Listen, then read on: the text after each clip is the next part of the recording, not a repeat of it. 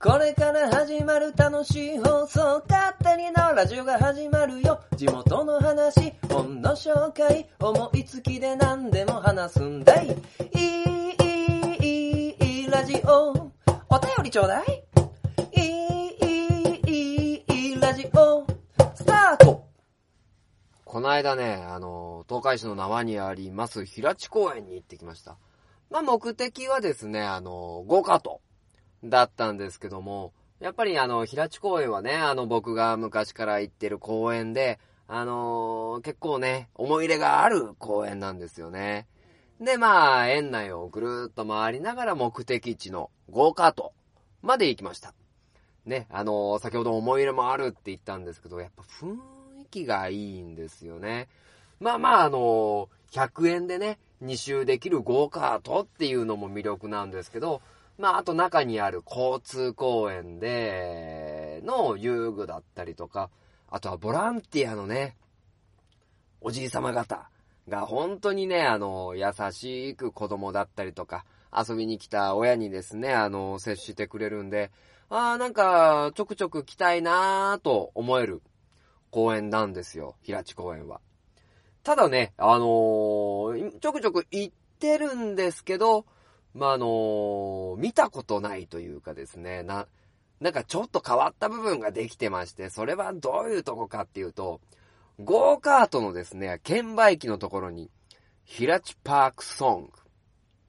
ていうですね、あの、楽譜が置いてあって、まあね、そこからね、そのヒラチパークソングのですね、歌が流れてまして、なんか、お母さんと子供かなが歌っている平地公園の歌なんですけど、あ、なんかこういう地元の取り組みっていいなぁ。できればそれを、まあ、流したいなぁと思いながらですね、ちょっとね、まあ、撮ってきたんですけど、あのー、作られた方、えー、作曲のりさんという方だったんですけど、まあ、その方にですね、怒られてもいけないので、まあ、ぜひですね、皆さん、平地公園に行って聞いて、平地パークソングをですね、聞いていっていただけたらなと思います。勝手なラジオ第77回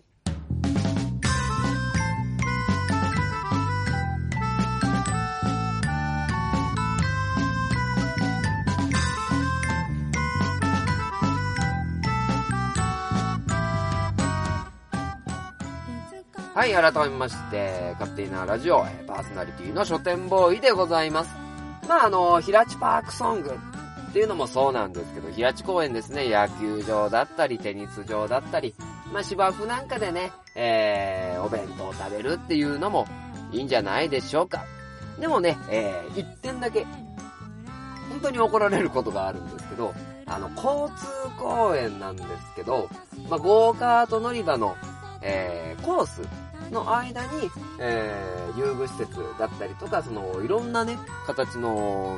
まあ、乗り物？自転車みたいな乗り物があるんですけど、そこに入るのに、えー、信号があるんですね。その、信号が赤の時に渡ると、そのおじい様方にものすごく怒られてしまうというところですね。あのー、なんでですね？なので、あの、ちゃんと言うことは守って、赤信号では渡らないように遊んでくださればと思います。はい、ということでですね、あのー、まあ、平地パークソング気になる方も、ぜひぜひですね、平地公園に行っていただきたいと思うんですけど、まあ、今回のですね、勝手に縄ラジオの、まあ、テーマなんですけど、まあ、僕ね、あの、平地公園で、まあ、中学生の時に、まあ、大騒ぎして、あの、花火大会したなんて話もね、この家庭なラジオで伝えさせてもらったんですけど、まあ、あの、前半はですね、まあ、この35の僕が、えー、今、若い方を見て、まあ、どう思うかっていう部分をですね、えー、お話しさせてもらおうかなと思います。まあ、というのもですね、なんでこんな話しようかと思ったのが、まあ、仕事を、まあ、ちょっと増やしたっていうね、ことを前回ですね、お話しさせてもらったと思うんですけど、まあそういうね、そんなこんなあって結構、若者とお話しする機会っていうのが増えてきたので、まああの今まで凝り固まってた考え方、プラス、今実際に若い方に接してみてどう思ったかなんていうのを話してみようかなと思います。そして、今回も一冊本を、えー紹介させていただこうと思います。えー今回紹介させていただく本が、えー日本の遊園地というですね、あの、まあ、平地公園はゴーカートがあるんですけど、まあ、夢のテーマパークですよね。それがまあどういう歴史をたどったのかというですね、あの日本の遊園地という本を、えー紹介させていただきます。その他、えー、知多半島、そして東海市のイベント、情報満載ですので、皆様ぜひぜひ聞いてみてください。ということで、えー、勝手なラジオ、この番組は愛知県東海市に住みます書店ボーイが勝手にお送りするラジオです。スタートしまーす。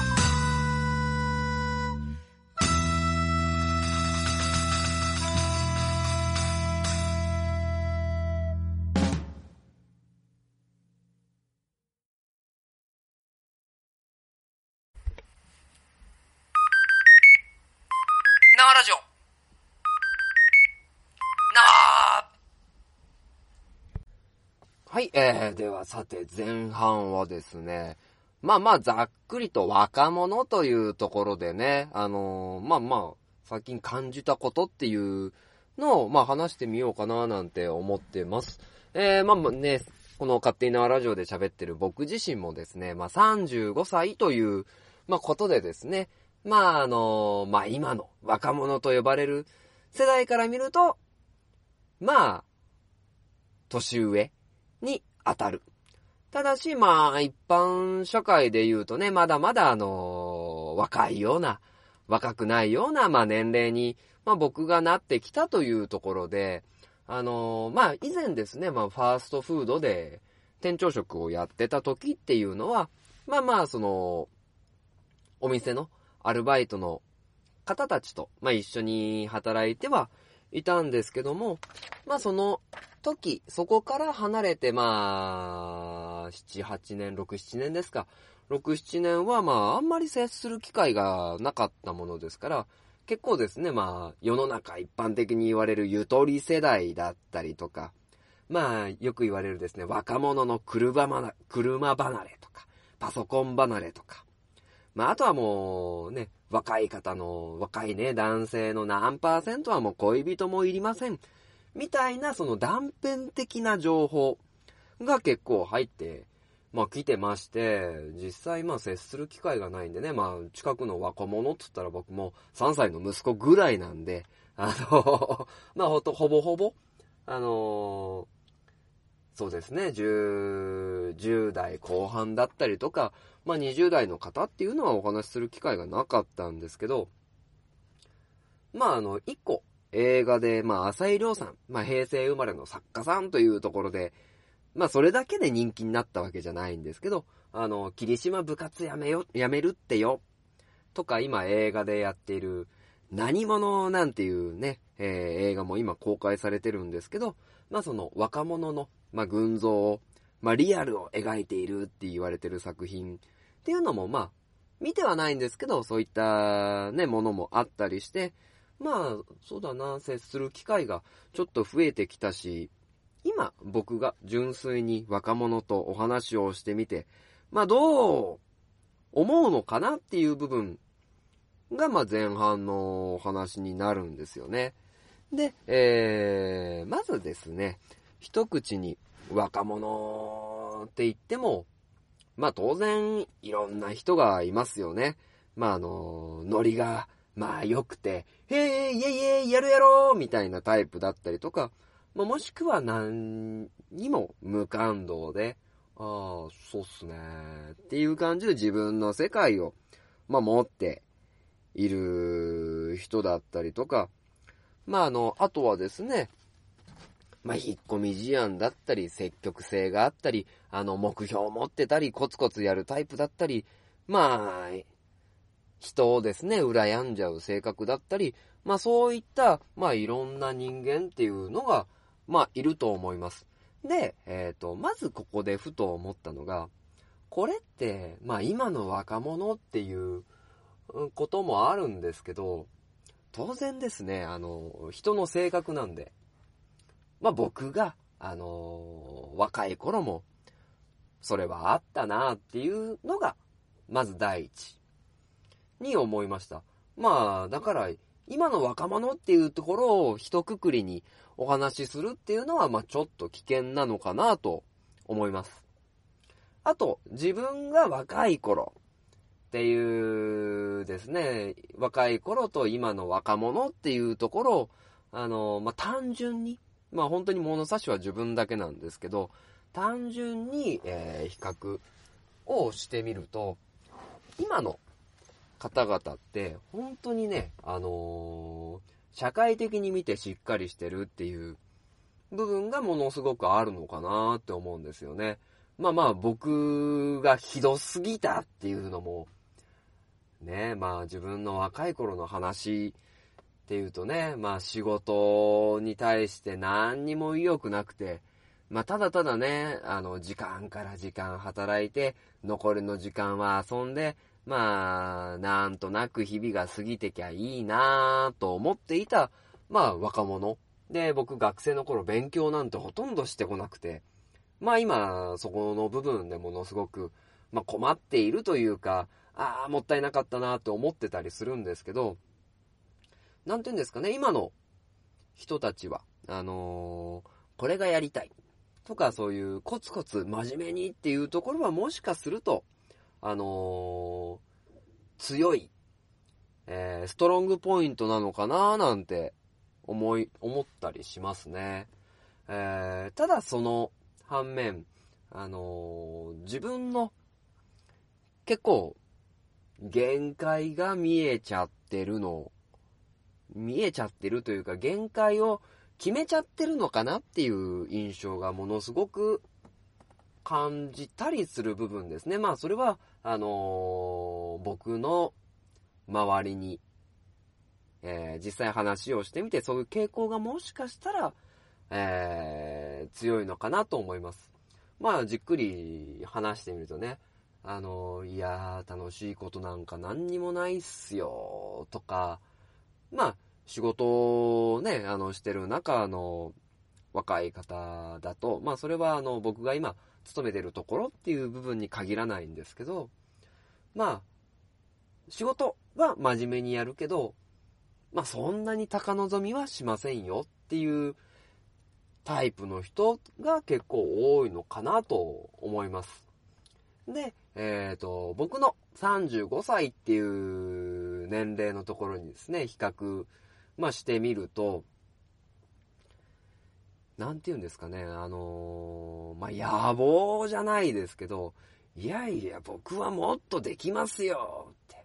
何言ってんだ、俺なん、俺はできるよっていう人間と、いや、もうこんなもんの生活ができりゃいいよって思っている割合が、あのー今、若い方、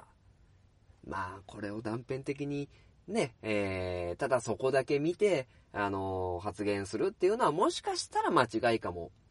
しれないんですけど、まあ若者、僕の周りにいる方たちっていうところで言うと、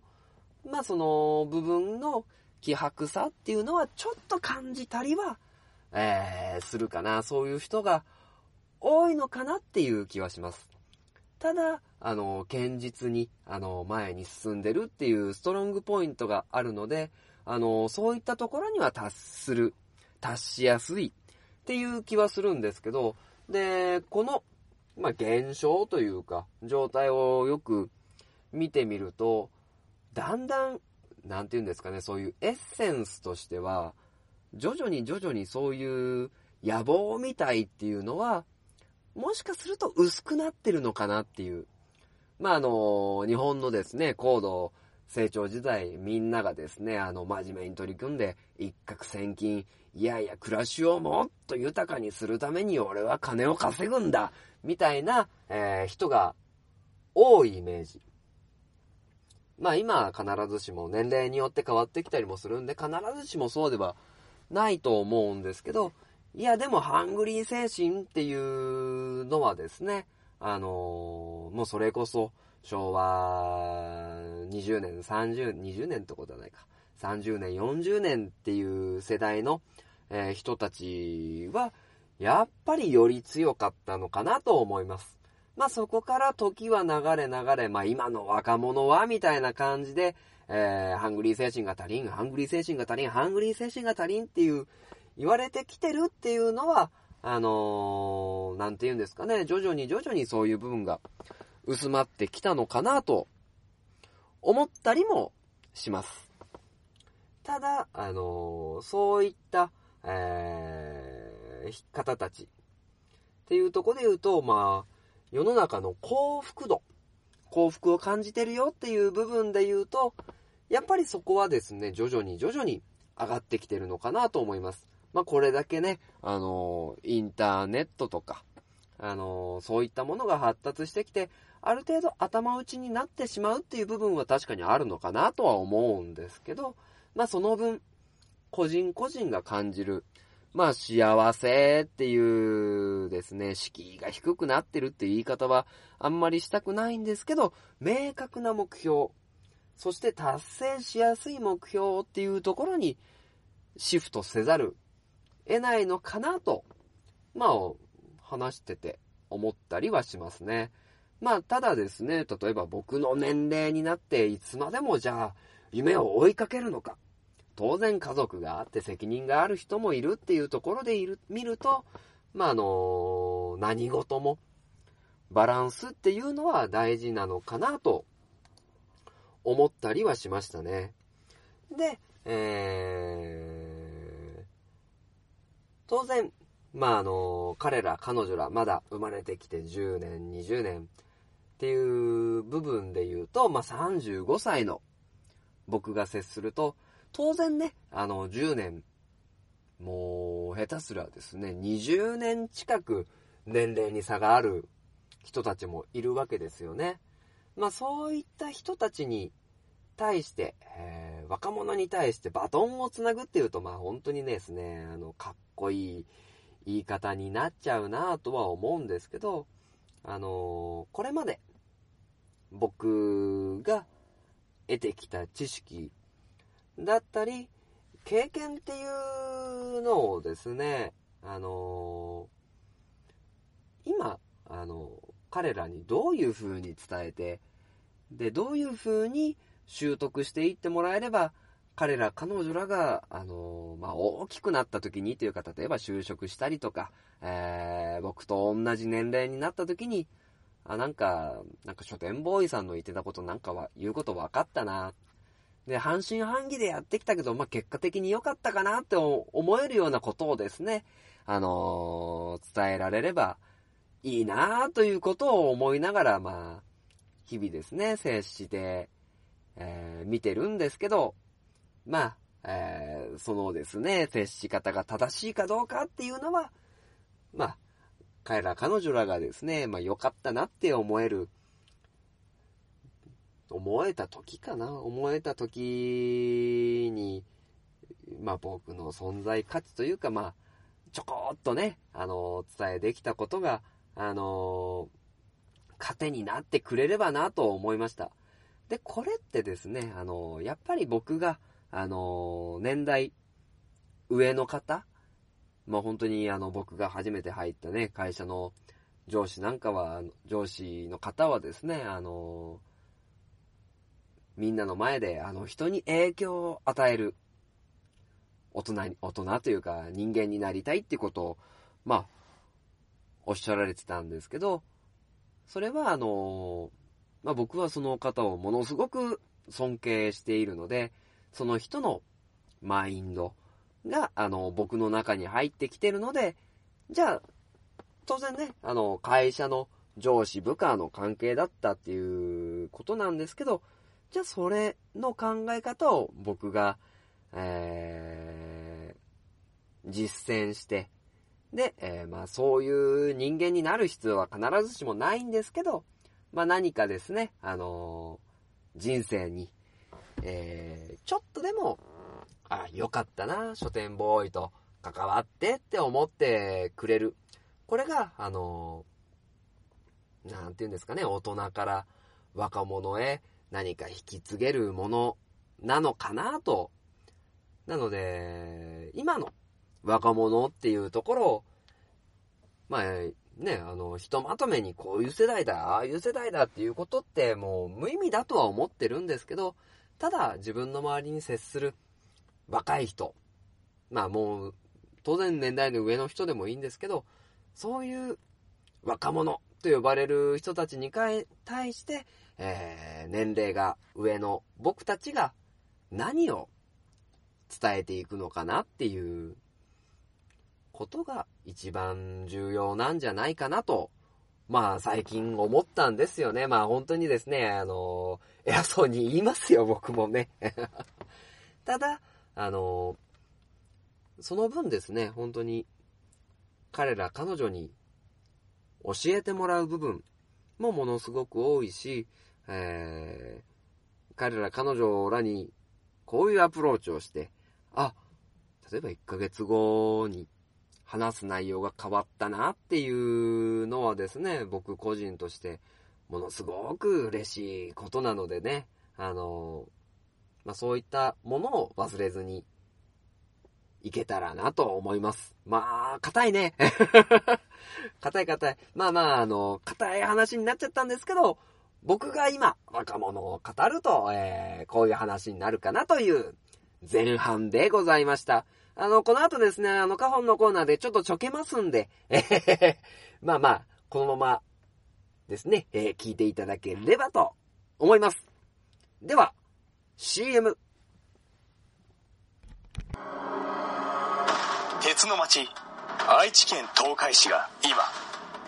危険にさらされているこの街は俺が守るフラッド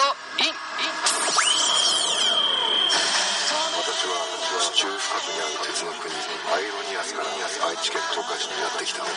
俺が東海座？この町に新たなヒーローが誕生した。私に力を貸してほしい。共に戦おう。戦おう鉄の絆で結ばれた戦士の戦いが今始まる。鉄鋼戦士東海座。地域限定で人知れず活躍中。書店ボーイの花本が上手になりたいのコーナー。はい、というところでね、まあ、今回もね、えー、花本が上手になりたいということがね、まあ、僕の中であるものですから、まあ、若者に負けずね、頑張ってみようかなと思います。で、まあ、キーワードとして出たのが、まあ、若者という部分と、そして、まあ、この後ね、あのー話をさせてもらうのは、まあ、遊園地。日本の遊園地っていう本をね、紹介させてもらうんですけど、まあね、若者、そして遊園地っていうね、キーワードが出てくると、もうね、あの、やったんですけど、あの、思い浮かびませんでした、曲が。えー、まあまあ、あの、ふふふみたいな感じでね、あの、エレクトリカルなパレードを、まあこのカホンでね、やらせていただければなと思いますので、まあ皆さんね、えーちょっとね、前のエレクトロニカルパレ、おエレクトリックなパレードとね、えー、結局比べて見て、えー、まあ成長したかどうかっていうところを見ていただければなと思います。では、えー、エレクトロ、エレクトロニカルなパレード、スタート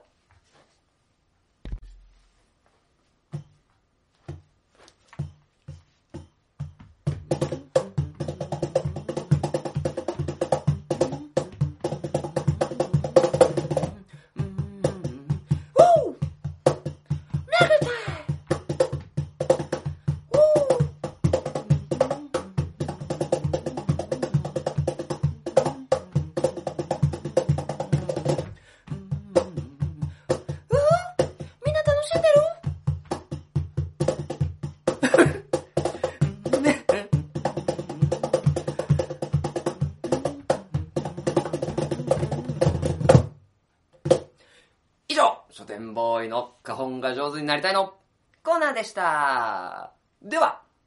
CM。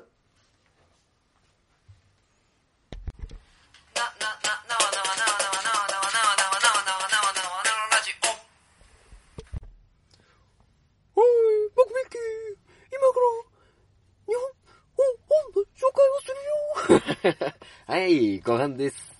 まあまあ、あのね、えー、ガオンで、ちょっとちょけましたけども、まあ、後半はですね、いつも通り一冊本を紹介していきたいと思います。えー、今回紹介させていただく本は、えー、日本の遊園地橋爪信也さんが書かれた著書でございます。まあ、こちら2000年の本なのでね、あのーまあまあ、そんなに新しい本ではないんですけど、まああのーまあなんで見つけたかっていうと、あの、東海市の図書館が、あのーまあ、この本持ってっていいですよっていう中に、まあ、あった、えー本なんですけど、まあ、なんかね、あの、遊園地っていうところに、まず興味を惹かれて、ずっと置いてはあったんですけど、なかなか見れなくて。で、このタイミングでちょっと読めたのでご紹介させていただこうかなと思いました。まあ、なので、東海市の図書館ね、ちょっと話は変わるけど、行ってみてください。面白いので。で、えー、まあ、遊園、まあ、今回のですね、前半に話した若者っていうところも、まあ、あの今回のね、この遊園地っていうところで、まあ、遊園地といえば若者だろうみたいなですね、あの固定概念が、まあ、まあデートに使ったりね、当然まあ家族、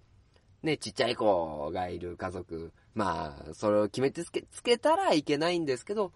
が、えー、楽しむ。まあ、テーマパークというところで、まあみんなですね、あの基本的には遊園地が好きなんじゃないかなと、まあ思ってですね、選んでみました。まああの、この一冊ですね、まあ日本の遊園地っていうタイトルなので、まあ当然ですね、まあ日本の遊園地の歴史が書かれている本なんですけど、まあ、なんて言うんですかね、まあ、遊園地の起源だったりとか、日本の遊園地が、えー生まれて、どういう遍歴を得て今の形になっていったのかなっていう部分が書かれた本です。まあ当然ですね、あのー遊園地の起源っていうのはあんまり日本ではないんですけど、えーいろいろ諸説あるんですけど、もともとはフランスで、えーできたみたいです。で、元々の遊園地はフランスのプレジャーガーデンっていう諸説、えー説が、えー濃厚なんですけど、まあ、塀で囲まれた、えー園内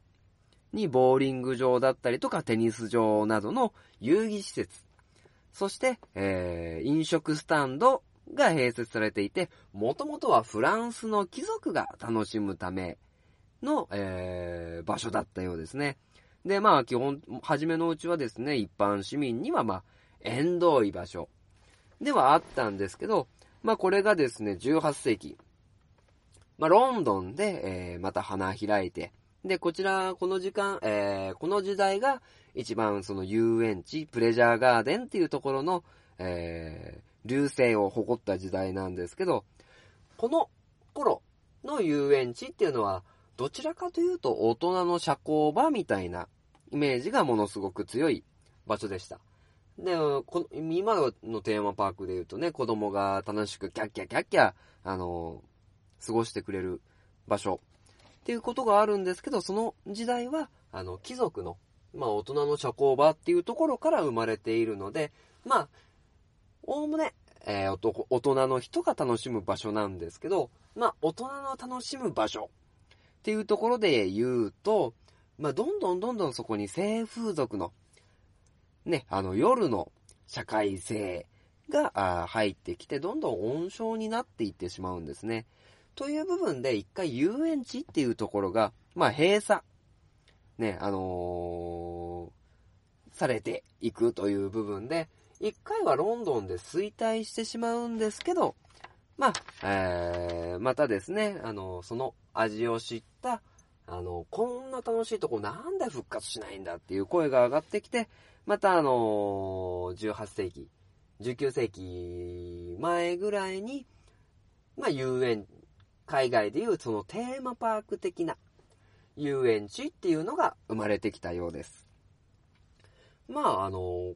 この部分で、あの、ヨーロッパの方で、えー欧米、まあアメリカでも生まれましたし、そのジェットコースターだったりとか、メリーゴーランドっていうところが生まれてきました。では、日本ではどうかというところで言うと、えーこういったところの流れで、えー外国からテーマパーク的なものが入ってきたのかなと思いきや、日本では全く、ま、違うイメージで発展をしてきたんですよね。で、えー明治20年代、まあその、花屋敷。はい、今でもある花屋敷が、あの、日本の遊園地の起源だと言われます。ただ日本の、えー遊園地の定義として、遊園、なんちゃら遊園ってありますよね。遊園なのか公園なのかという部分の定義づけというとこが定まっていなくて、えー、まあそれなりに揉めたみたいなんですけど、ただその、えー花屋敷を、えー植木職人の、えー森田、えー、なんだっけな。森田六三郎という方が、えー作られたそうです。で、もともと植木職人なので、えー花のモニュメントが多い、あの、本当に遊園に近い場所ではあったんですけど、ただそこに、えーいろいろな遊具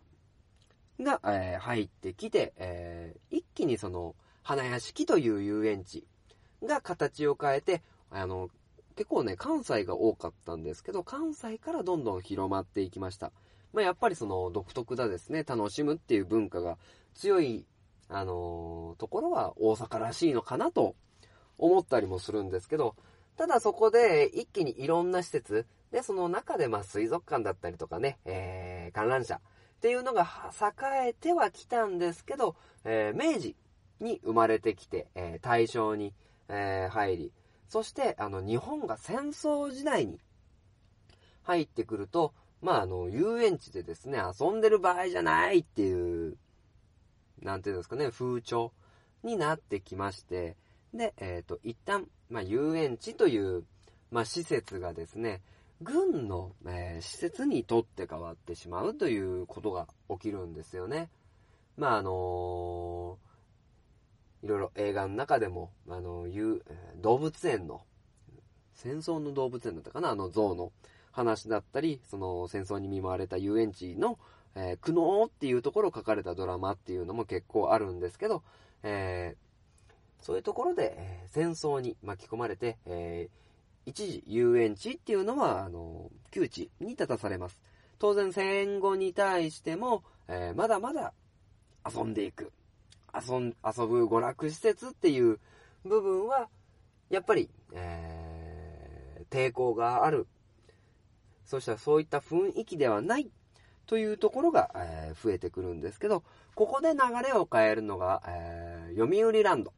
えー後楽園遊園地というところで日本初のジェットコースターが誕生してから、えー一気に潮目が変わってきます。で、えっ、と、各地に、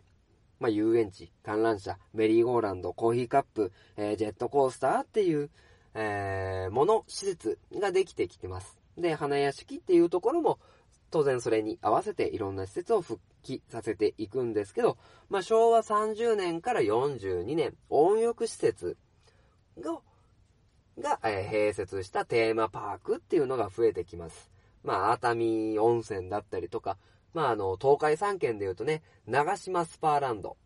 まあ、スパーってついてるから、あの、長島リゾート。というところで、温浴施設と、えー遊園地というところが組み合わさって、え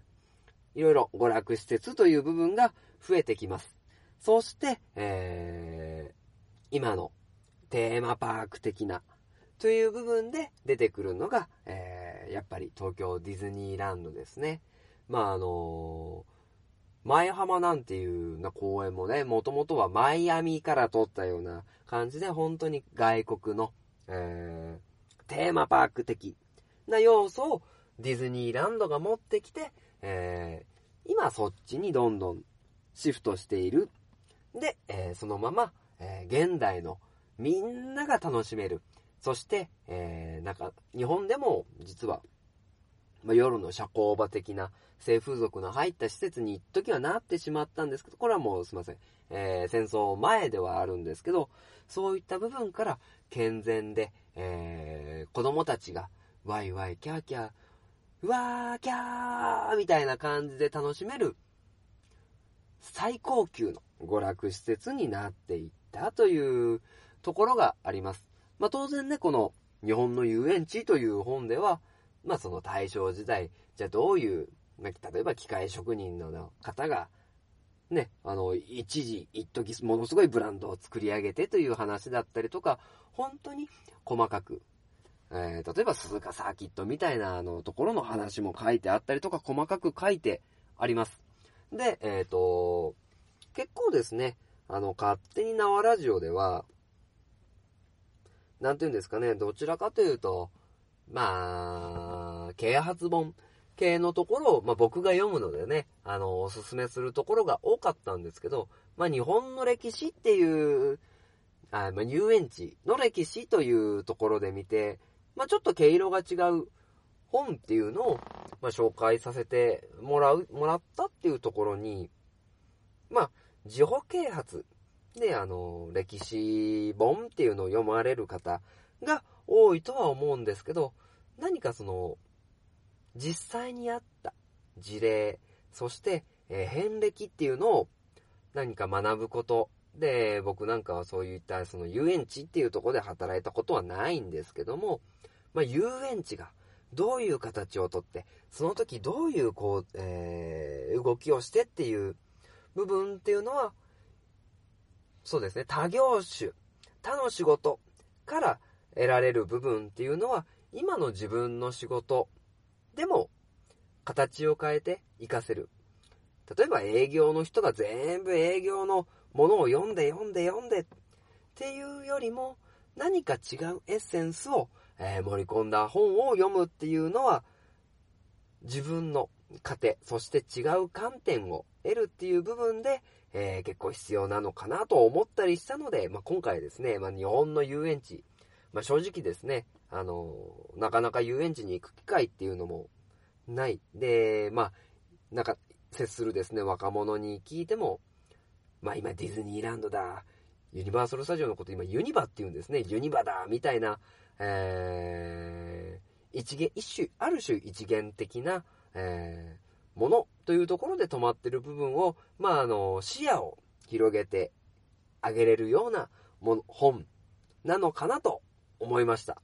なのでね、この本を読んでからまた遊園地に行くと、えー見方っていうのが結構変わってくるかなと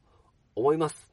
ですので、えーこの橋爪信也さんの書かれた日本の遊園地、えーぜひ気になる方は読んでみてください。では、えー勝手に縄ラジオ、エンディングでーす。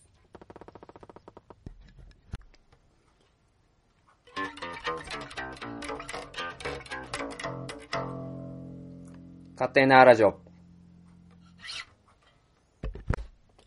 はい、では勝手に縄ラジオエンディングでございます。まあね、今日ちょっとね、いろいろと真面目なことをですね、考えながら、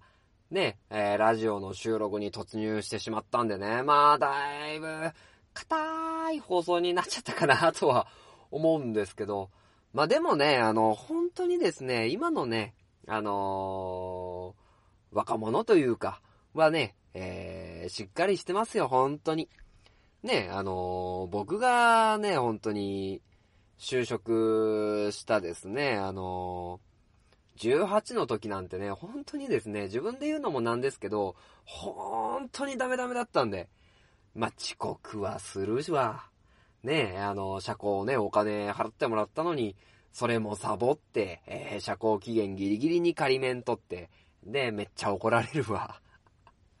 ねえ、まあ、上、まあ、学生の時もテスト勉強もほとんどせずにね、10教科中、ねえ、9教科 ?9 教科加点だったんですよ、僕。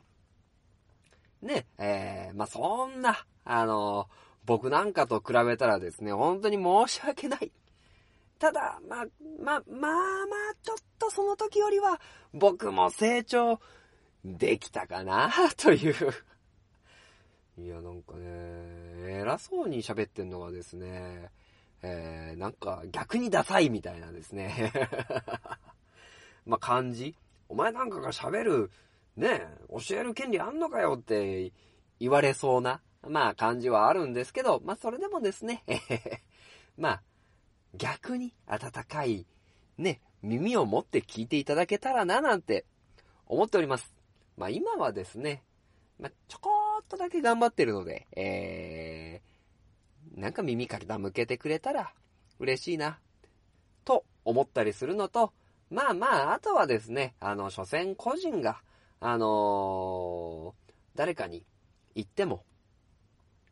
10伝えても、